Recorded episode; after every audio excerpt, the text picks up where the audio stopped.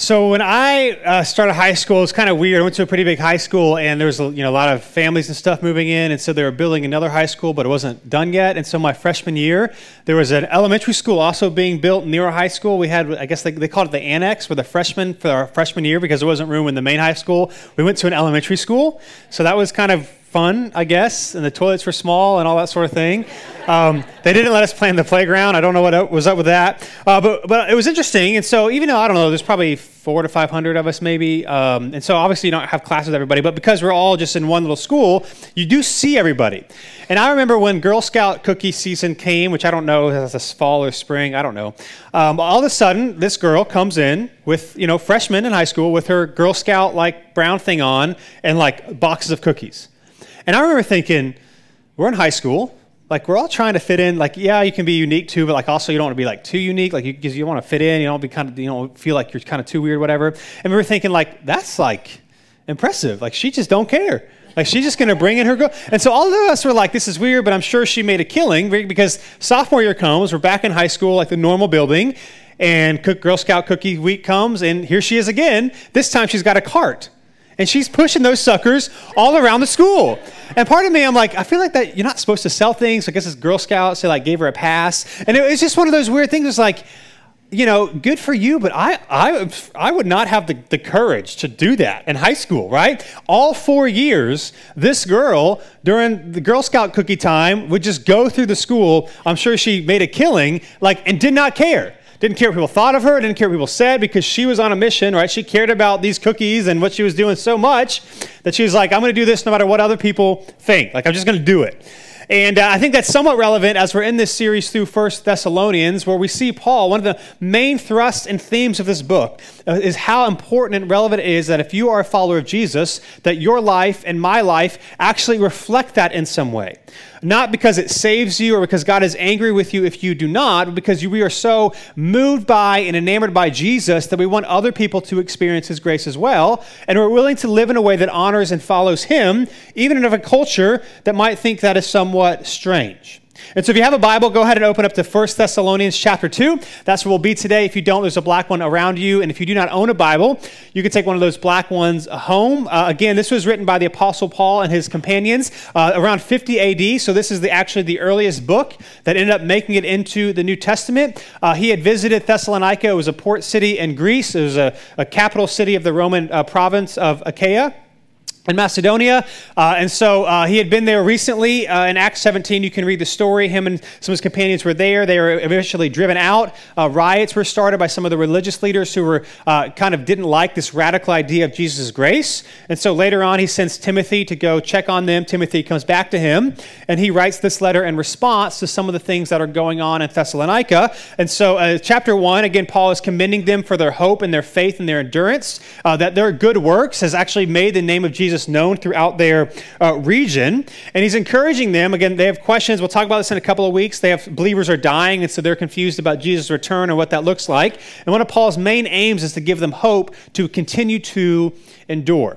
And so last week, a little bit, he talked about defending himself, like why he was there. It was a common, you know, uh, religious preachers, like traveling itinerant preachers, were kind of a common theme, especially in this area, uh, in this a- in ancient world. And so he said, Listen, I'm not there to try to get something from you. And he says, You can examine my life to prove to you that I'm not trying to steal, I'm not trying to manipulate. And so he's going to continue that theme of saying, Examine my life. And if you're a follower of Jesus, examine your own life. In chapter 2, verse 1, and here's what he says. He says, For you yourselves know, brothers and sisters, that our visit with you was not without result. So their initial visit when they were, when they were there for a few weeks. On the contrary, after we had previously suffered, we were treated outrageously in Philippi. So they went to Philippi before they went to Thessalonica. And as you know, well, we were emboldened by our God to speak the gospel of God to you in spite of great opposition. The gospel, the good news of Jesus. So, again, continuing this theme from chapter 1, he's saying that the, the, he's encouraged by the Thessalonians' faith. He says this in verse 1 that his visit with them was not without results. What he is saying there, again, is that their faith has been well reported, that God has moved powerfully and their faith has been reported, and God is moving. And so he says these things. Again, he's kind of recapping, if we're not familiar in the context, in Acts chapter 16, it's the story of Philippi, where he's there. Him and his uh, colleagues get thrown in jail because they're talking about Jesus and surrendering to King Jesus, not to the king of the Roman Empire or to Caesar. There's this massive, massive earthquake in the middle of the night, so they kind of like walk on out of there. And then they go to, uh, uh, uh, they go to Thessalonica, and again, they're driven out um, again. And what he's saying there is that even in the midst of these hardships, these hardships happened, again, not because we were manipulating people or stealing from people, but simply because we were trying to be faithful, trying to share the gospel of Jesus, and actually, uh, uh, opposite of what we would think, that God is actually using it. He's actually using their mistreatment to spread the name of Jesus. And so he continues by saying this in verse 3. He says, For our exhortation didn't come from error, our message to you didn't come from error or impurity or an intent to deceive. Instead, just as we have been approved by God and to be entrusted with the gospel, so we speak not to please people, but rather God who examines our hearts. So again, he's defending himself continually here. He's saying Paul and his companions, they have pure motives for coming, um, unlike others who would kind of travel around and try to trick people, manipulate people, try to gain authority over people. He's saying that is not what we came for. We didn't come for dishonest gain. And in fact, their hardships and their jailings were not the result of sharing a bad message or being in trouble for something, uh, but instead they were used by God. And, and even in spite of this opposition, again, his desire is to honor God over everyone else. Now, not in like the cliche 21st century, like only God can judge me, which means I can do whatever, whatever I want and nobody can say anything. But he's saying, in the true sense of the word, like our motives are pure. We're doing the best that we can. And God, as our witness, would actually, not that we're perfect, but would, could actually say to you, like, we actually care for you. This is why we are here. And then he continues by saying this in verse 8. He kind of continues his defense. He says, For we never used flattering speech, which was a common theme back then for people um, as you know, or had greedy motives. God is our witness, and we didn't seek glory from people, either from you or from others. Verse 7 Although we could have been a burden, burden as Christ's apostles, instead, we were gentle among you, as a nurse nurtures her own children. We cared so much for you that we were pleased to share with you not only the gospel of God, but also our own lives, because you had become dear to us. So again, he continues his defense. He says, We didn't come for flattery. Uh, we didn't come for financial gain. We weren't trying to take anything from you. Instead, what does he say? He came, they came like a nursing mother. Now, this might shock some of you, but I ain't never nursed. Like, I just, that's not a thing I've done, okay? Uh, however, we have two kids. Christine and I have two kids. And so I've seen this happen. And I'll just tell you, as an outside observer, that's hard work. That's hard work. Okay, thank you. The mother's in the room. We got one who's being honest.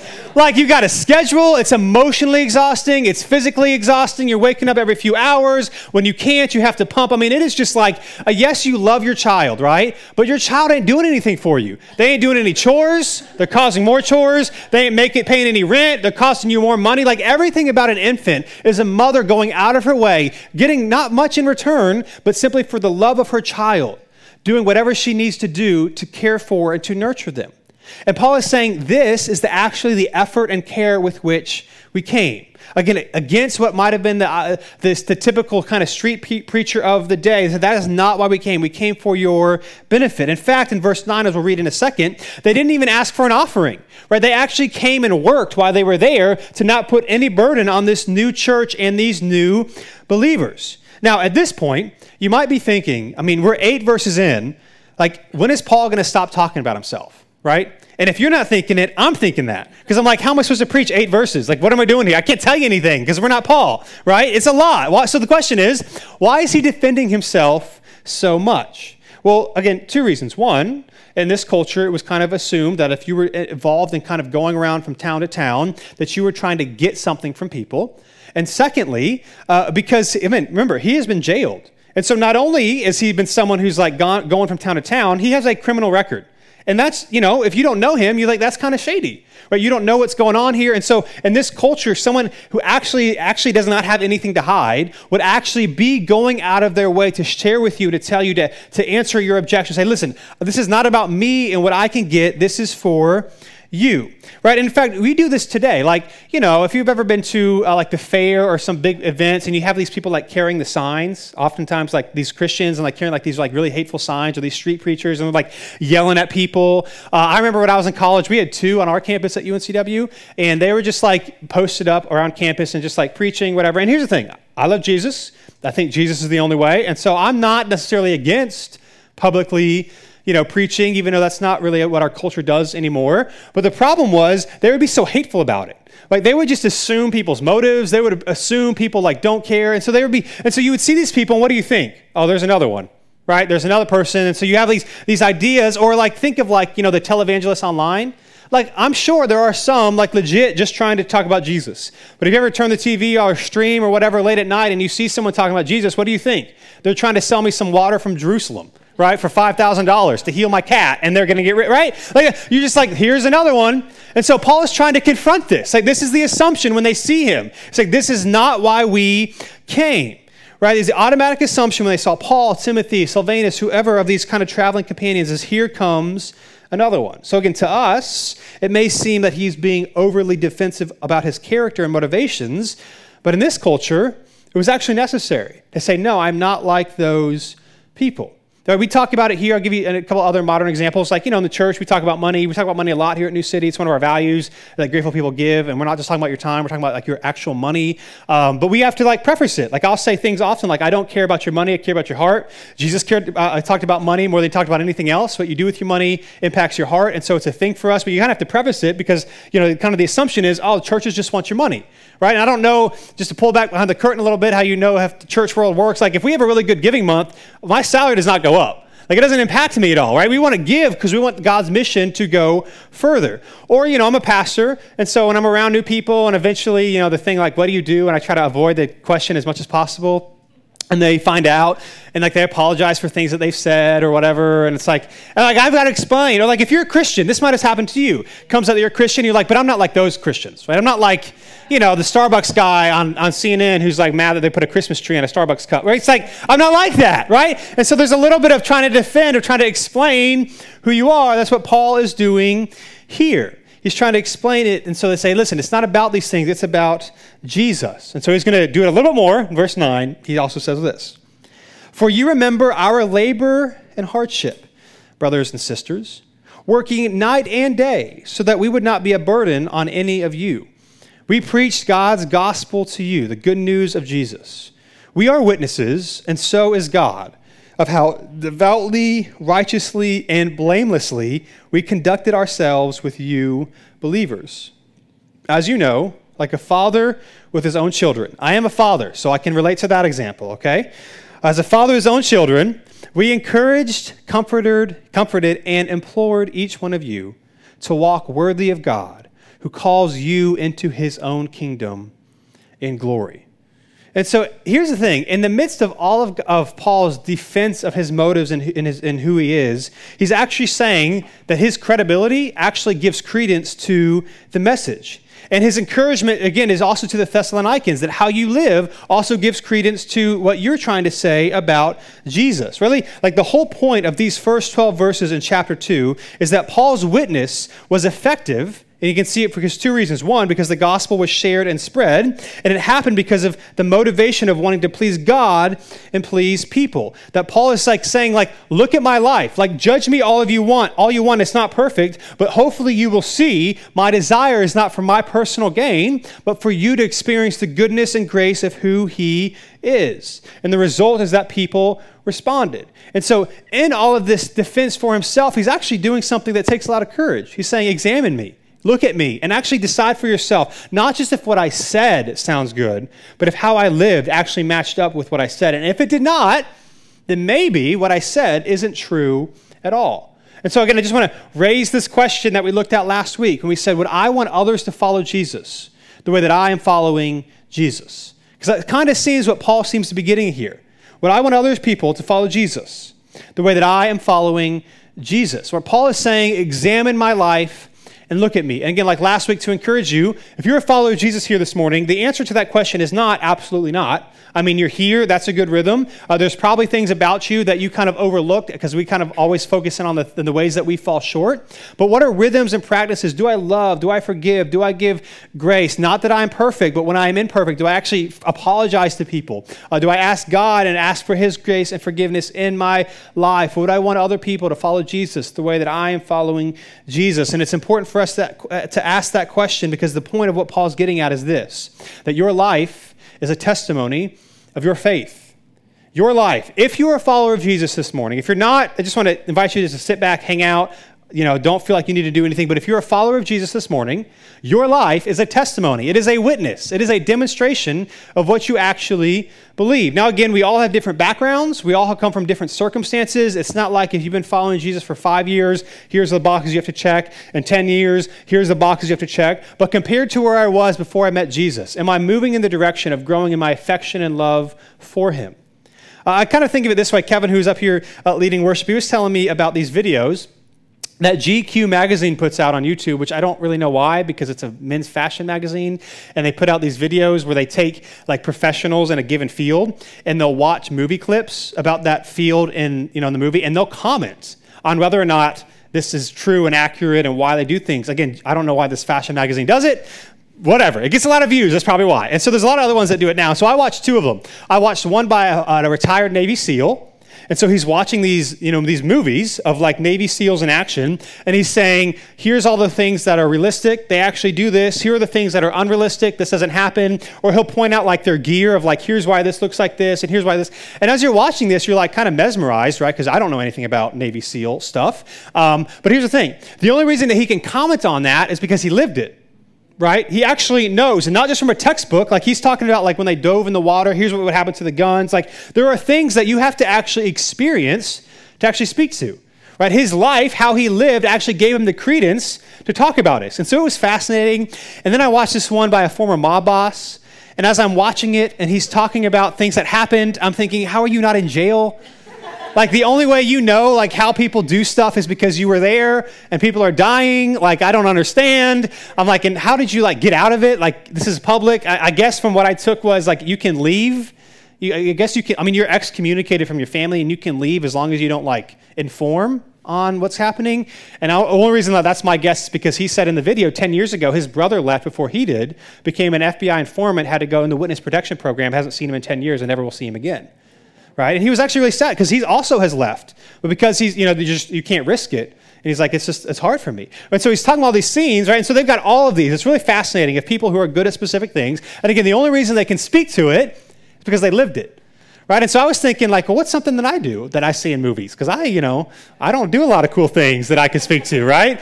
Uh, and so I was like, well, I, here's what, the first thing that came to mind was, well, I grew up, I played the piano, right? And so watching movies, you can tell if you play the piano that they're not. Now you can kind of guess, like obviously they're not. And they never show their fingers, but there are just times where it's like where their where their hands, where their arms are like how far apart they are. Like they're like down here, they're like like here, like nobody plays like this, right? Or sometimes in movies or shows they'll get close-ups where they won't show their fingers, but they'll at least like show their wrists. And I'm like, that's not how you like that's not how it works or even like when i see people play today like you can tell again as someone who's played the piano uh, you can tell somebody who has just kind of taught themselves or somebody who's had at least some like training from somebody else. And you can tell because of how people play with their fingers, right? And so if you're like completely self-taught, even if you're playing something basic, typically you play with these three fingers. You just kind of like do this thing, right? Because it's easy, right? It's easy to do this, you know. The problem is when you're like playing uh, intricate stuff, doing this is really limiting. And so, like, for example, if I see someone like playing chords on the piano, something basic, I can tell if they've had training or not. If they haven't had training, they'll play like this. If they have had training, even when the notes are close together, they'll play like this because this because they it's a little unnatural at first but because they know they've learned you play like this and so it allows you to do other things and it's only my experience that has taught me that, right? Or maybe one more that we all can, you know, agree with. Maybe the age and stage of your life. Maybe it's more relevant than others. But I was watching the show recently after I watched this uh, documentary, and it was like this old, you know, 50, 60 years ago, you know, typing on a typewriter, and he's like pecking away, right? Any peckers in the house? Come on, loud and proud. We got one, right? Your office, well, you've been working from home, but in the office, like you can tell, it's like, shh, right? Those of us that fortunately maybe were taught because computers became more of a thing, you know, you use all your fingers, right? Because you've been, so you can tell just because of your, whether or not you're a good typer, right? You can tell if you've been trained, right? And so all that to say, here's Paul's point. Your life is a testimony. If you've lived it out, you can speak to it. And if you're a follower of Jesus, it should impact how you live. In fact, this is a theme all throughout Scripture. In 1 Corinthians chapter 3, one of the two times in 1 Corinthians, Paul talks about how, how those of us who are followers of Christ are the temple of God. Here's what it says uh, It says, Don't you yourselves know that you are God's temple, that the Spirit of God lives in you. Now, sometimes people kind of look at this verse and say, well, this means you need to be healthy, because that's, that's not what he's saying here. Like, yes, it's good to be healthy and honor God with your body.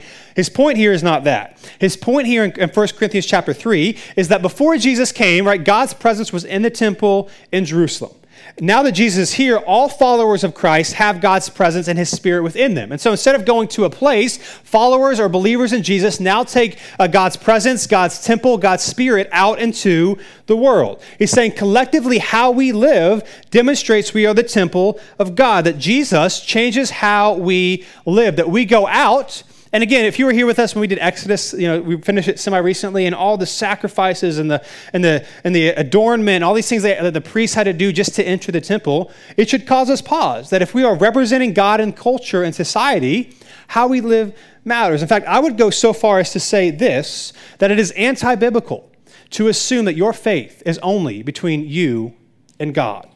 The, the scripture of picture, uh, this the picture of scripture is that is anti now here's the thing.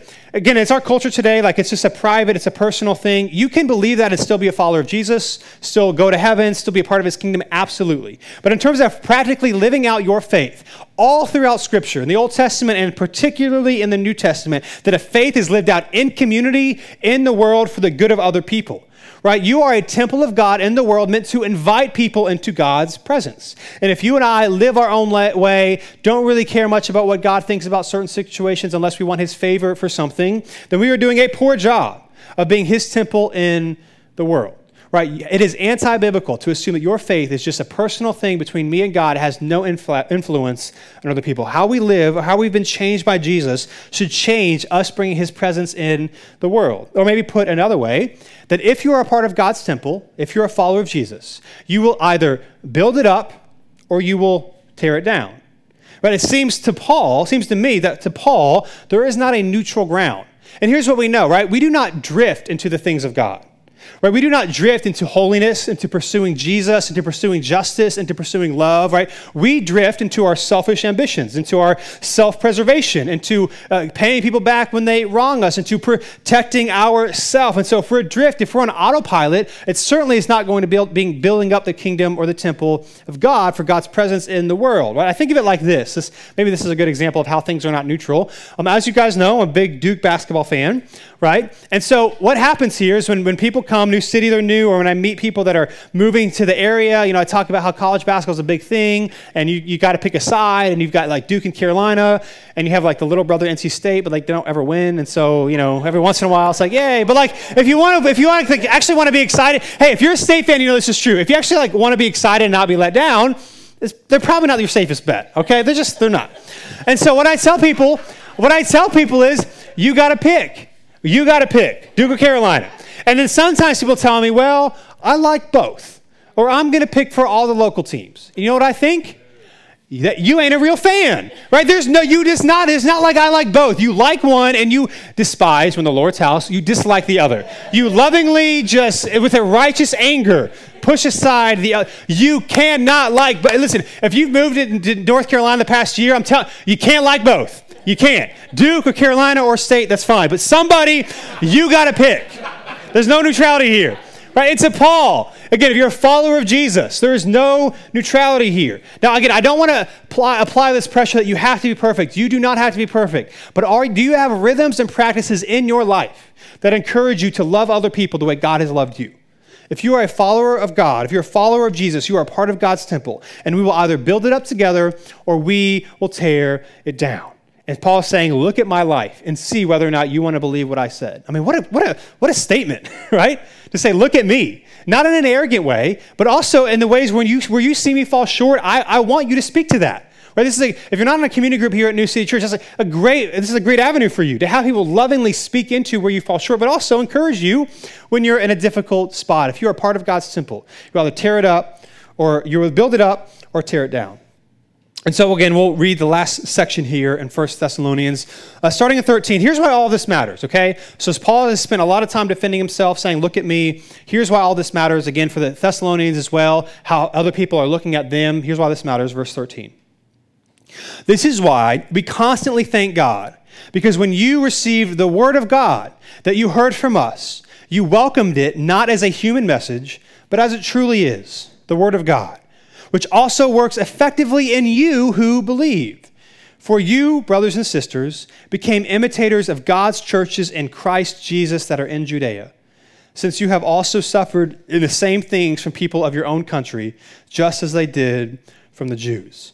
So, what Paul's saying here is that the message that he has exclaimed and shared with them uh, is Jesus, right? Jesus himself is the Word of God. It is powerful to change people. And Thessalonica has seen that. That God's Spirit has gone out. People have responded to Jesus. It has changed how they live. They have accepted, they have believed, and they have lived it out. And so he's encouraged by saying, listen, you're doing the same thing. Imperfectly, you're, following, you're falling short, but you have hope in Jesus and you are enduring it. Your life and how you live is a representation of who Jesus is. And so he is encouraging them, right? Their faith moved them, even in their suffering. Again, they're being persecuted, uh, they're, they're running into hardships, even in their suffering. They, they pointed people to Jesus and how they lived. Again, it's a little different, you know, historically than us today. I mean, everything in that culture, I mean, polytheistic, sure, but there were certain things that you had to take part in to be a normal functioning member of society that if you were a follower of Jesus, you would stop taking part in.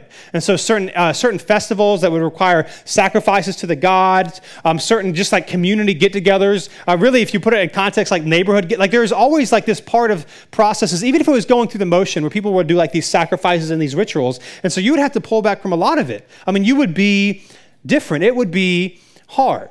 And even in their suffering, they are pursuing Jesus and they are making a difference. It reminds me, recently I read a book uh, called The Hiding Place by Corrie ten Boom. Uh, super long story, story short. It's kind of like an autobiography of her life. Uh, she, was, uh, she was born in the late 1890s uh, in Holland. Uh, her family's to her family. Chris, her, her parents, her dad was a watchmaker, and so they had like this setup where like the watch, the watch shop was at the bottom of their house, and there was a couple stories like really small and thin, and and so they had always they had always people in their house. There were, I mean, I was like, man, I wish I could hang out with this family. They were awesome. Uh, long story short, World War II happens. Uh, Germany eventually overtakes Holland, and so they're kind of under you know Nazi rule. Uh, the Jews in, in Holland start to become you know first they were just kind of like beaten and mistreated, and then their businesses were taken over, and then they were sent to concentration camps. And so Corrie and her family essentially became part of the underground system to hide, like in their house, they had like this room built so they could hide Jews. Uh, they would get these ration cards and try to try to find safe places for them to land. And so, I mean, very extremely risky stuff, right? And so she's a part of this. They're doing all these things. Eventually, they get found out. They all get hauled off to jail. Uh, her dad was like in his 70s at this point. I mean, he was just an incredible man, right? He dies with him being there for 10 days. Uh, they get like sent to solitary confinement, especially her because she was like considered the ringleader. I mean, just awful, horrific things. And they're there for months, maybe six to eight months. It's awful.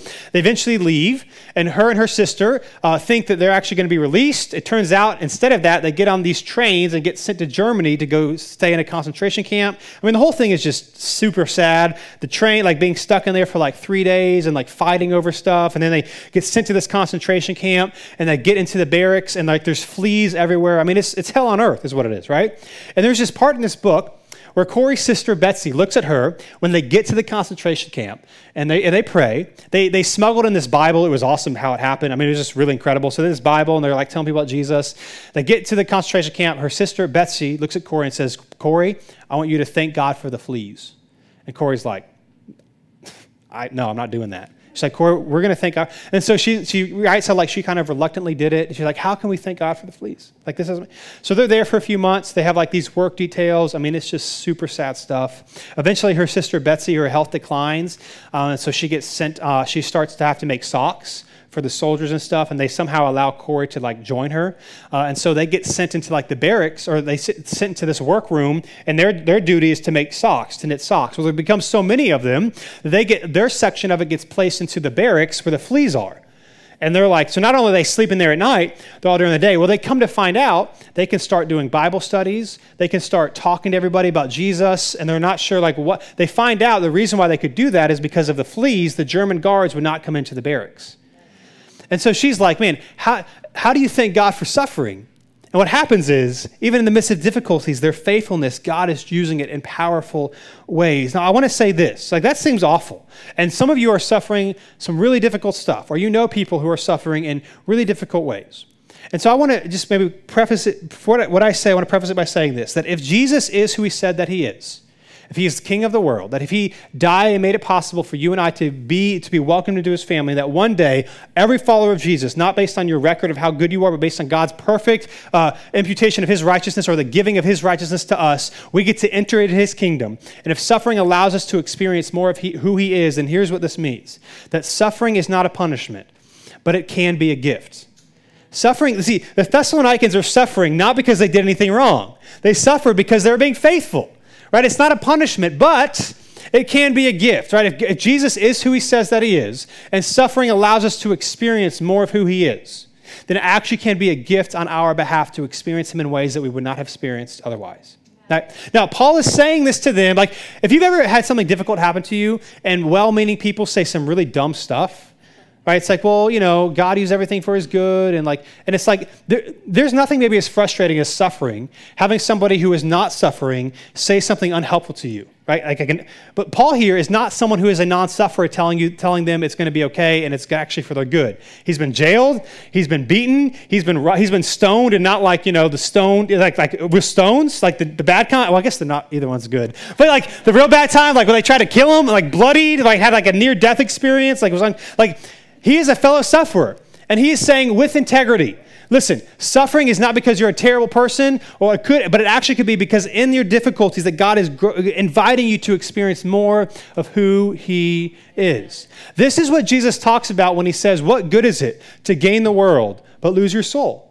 Like if you got all the stuff that you wanted in your life, and you didn't have Jesus, and Jesus is the way for you to experience the grace and mercy of God and not your effort, what good is it to gain the world but to lose your soul? So Paul's encouraging them in their suffering to follow Jesus, to experience who he is. And in their suffering, they're actually making a massive, tangible difference in their community. And so, with that, we'll read the last couple verses from today. We'll start in verse 14 through verse 16. He's continuing this theme again, verse 14. For you, brothers and sisters, became imitators of God's churches in Christ Jesus that are in Judea. So, where Christianity started, where Jesus was death, burial, resurrection, the Thessalonians are now living just like them. Since you have also suffered the same things from people of your own country, right? They're being persecuted, just as they did from the Jews, who killed the Lord Jesus and the prophets and persecuted us. They displease God and are hostile to everyone by keeping us from speaking to the Gentiles so that they may be saved. So there's religious leaders that are saying, hold up, if they're not going to follow the laws and the customs, they can't be welcomed into this community. Paul's saying, no, no, we're not going to do this. Jesus is for everyone. So as a result, they are constantly filling up their sins to the limit, and wrath has overtaken them. These leaders who are resisting people's of the message of God being sent. And so again, Paul here is referring to his first visit to them in Acts 17, where they were driven out. And he says God's wrath is being overtaken them. Now, the hard thing about these letters is we don't always know exactly what he's referring to. And so these religious leaders, when he says God's wrath has overtaken them, perhaps there is something that happened that we don't know about, or he could just be talking about uh, the ultimate judgment for those that reject God and kind of res- restrict other people from experiencing God. He's saying you don't want to be those people. You want people to be, be people of grace, forgiveness, and mercy. And so, really, if I could sum up what's happening here, is we're talking about allowing Jesus to change our life. In order for that to happen, we have to uh, allow him, like, he has to be a place in our life that we actually want to follow him. Or maybe put it this way that our conviction determines our course. I would say at the end of the day, if you are convicted that Jesus is who he says that he is, it will change how you live. If you're not, then it won't. And hear me, if you're not a follower of Jesus here this morning and you're still trying to figure these things out, here's what I want you to know. This might sound like, man, I got to go and do and live a certain way. You don't have to do anything. Right? We live a certain way not to get something from God, but because we've already received from God and we want other people to see and experience it as well. In other words, uh, we don't live out of obligation, we live out of a response. God has given us grace and mercy, and so we live in a way that it actually emulates the mercy that we have received so that other people can experience it as well right? It's like my high school Girl Scout cookie person, right? She didn't care what it looked like, but she was so convicted of what she was doing that she lived it out. And so this is not a call to like be weird or to be awkward or to like condemn people, but if you're a follower of Jesus, man, am I, conv- am I, fo- am, am, I convicted and, and I, is he someone that I want to pursue? And if so, how is it changing my life? Right, again, all of this goes back to the gospel, which is what? Not that God first, not that you first love God, that God first loved you that he came on our behalf to do for us what we could not do for ourselves, and it is in response to the grace and mercy that he gives us that impacts how we live. Listen, all throughout Scripture, how you live, how I live, matters. Not in a way that makes you be, not in the way that saves you, but it demonstrates do you actually know Jesus? Right? It matters how you and I treat people, how we talk to one another, and how we fall short if we encourage one another to follow and to build up one another in Jesus and Christ likeness. The gospel is not about what you have done for God, it's about what God has done for you. And in response to that, we live in a way that as many people as possible can see Jesus, can meet Jesus, and grow in a relationship with Him. Your conviction, my conviction, the things that matter to us most in life determines our course, it determines how we live. And so, what we want to do is not out of self will and obligation, like white knuckle it to follow Jesus. What we want to do is gaze our eyes upon Jesus, the sacrifice that he made, and through the power of the Spirit, allow him to change how we live. So that Paul might say to the church in Raleigh or the church in New City, although we have sin struggles and although we fall short, we are a people that are pursuing Jesus. And as we pursue Jesus, Jesus, through the power of his Spirit, changes how we live. Let's pray.